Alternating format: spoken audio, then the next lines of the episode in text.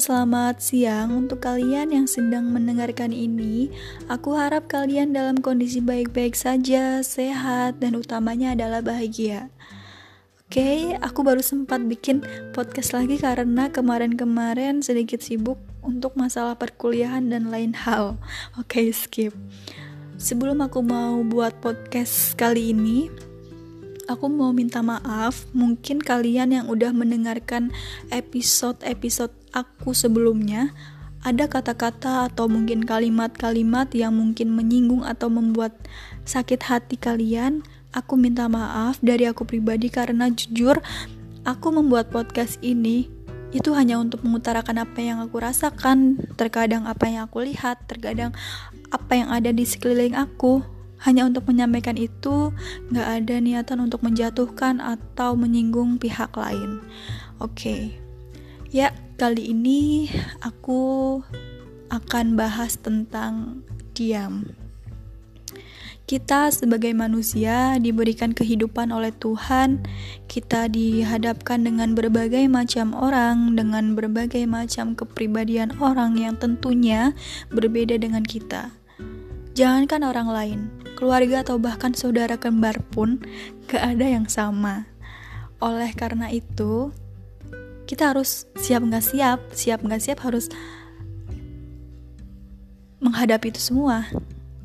Nah, yang aku mau bahas di sini sebagai manusia yang memiliki akal, memiliki perasaan, logika juga jalan Tentunya kita mau menunjukkan versi terbaik dari diri kita untuk orang lain, apalagi orang yang baru kita kenal. Menurut aku itu hal yang wajar, hal yang manusiawi, dan bukan termasuk hal yang munafik. Terkadang kita menunjukkan versi terbaik diri kita itu memerlukan usaha loh. Maksudnya usaha di sini, apa yang kita tunjukkan di hadapan orang lain, mungkin kita selalu ceria, selalu bahagia, seolah-olah tanpa beban, tapi ternyata sebenarnya kita menyimpan banyak masalah, segudang masalah. Balik ke episode pertama, setiap orang pasti punya masalah. Itu salah satu bentuk usaha juga. Usaha untuk menampilkan yang terbaik di hadapan orang lain. Jangan sampai orang lain merasakan apa yang kita rasakan. Terkadang ada orang yang seperti itu dan memang pintar sekali menyembunyikan apa yang dia rasakan sebenarnya. Dan aku salut dengan orang-orang seperti itu. Mungkin kalian juga salah satunya. Oke. Okay. Di saat kita sudah berusaha menunjukkan hal terbaik dari diri kita untuk orang lain, kita menyediakan yang terbaik untuk orang lain, kita memperlakukan orang tersebut seperti kita mau diperlakukan oleh orang lain, itu hal yang wajar. Um, tapi di dalam kehidupan juga heterogen, bermacam-macam. Bermacam-macam karakter orang, terkadang ada orang yang bisa memperlakukan kita lebih atau bahkan menjatuhkan kita, menyakiti kita, mengkhianati kita. Ya, itu bumbu di kehidupan. Nah, saat kita dibalas dengan hal baik, it's okay, semua akan berjalan dengan lancar. Tapi gimana sih kalau kita dihadapkan dengan situasi yang membuat kita dalam tanda kutip menjadi korban di sini? Saat kita apalagi namanya sebuah pengkhianatan ya, entah itu dalam pertemanan atau bahkan relationship. Sekalipun itu menurut aku hal yang paling dalam tanda kutip menjijikan ya karena orang yang gak bisa dipercaya itu untuk apa gitu kan. Nah saat itu terjadi mungkin ada tahapan-tahapan dan pasti itu terjadi. Yang pertama kita mengelak marah dan akhirnya kita menerima dengan ikhlas gitu kan.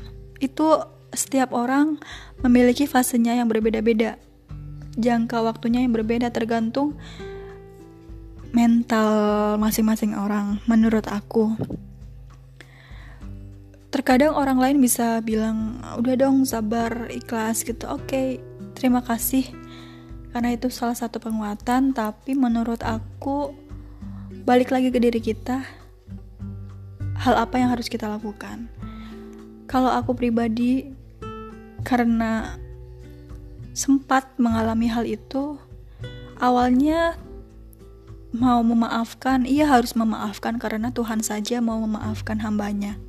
Oke memaafkan tapi yang namanya luka pasti luka. Kita mencoba positive thinking terhadap orang itu kita mencoba oke okay lah nggak apa-apa pasti bisa berubah suatu saat nanti. Tapi ternyata yang namanya watak yang namanya karakter ya orang itu sendiri yang bisa ngerubah kita bukan siapa-siapanya. Nggak akan bisa ngerubah ibarat keluarganya sendiri ataupun ibunya sendiri sekalipun nggak akan bisa ngerubah kalau bukan dari niatan orang tersebut kan? Nah dari hal itu aku udah mulai sadar kekuatan doa itu penting penguatan diri itu penting. Dan yang aku ambil adalah diam dan berdoa jadi saat aku mencoba hal itu ternyata diam itu menyembuhkan ya perlahan-lahan itu menyembuhkan daripada dibandingkan dengan kita emosi, dengan kita marah-marah, itu akan menambah luka dan menambah pikiran yang tidak-tidak. Nah, saat kita diam, itu ditambah dengan doa.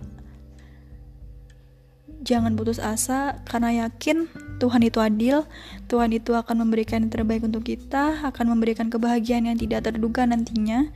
Dan aku pun masih menunggu itu, tapi aku yakin Tuhan itu baik jadi untuk kalian yang sedang mengalami hal yang sama, jangan sedih, tetap berusaha menjadi orang yang baik, orang yang humble, orang yang orang yang supel, orang yang mau membantu tanpa memandang bulu ya, walaupun itu orang sudah menyakiti kita, tapi yakin ada Tuhan yang maha adil dengan tangannya yang bekerja dengan adil. Jangan patah semangat, Yakin diam itu akan menyembuhkan dengan sendirinya. Jangan cari tahu lagi, pasrahkan semua kepada Tuhan. Oke, okay, mungkin kali ini agak sedikit emosional dan sedikit panjang. Intinya harus tetap semangat dan jangan putus asa. Oke, okay, semangat. Selamat siang.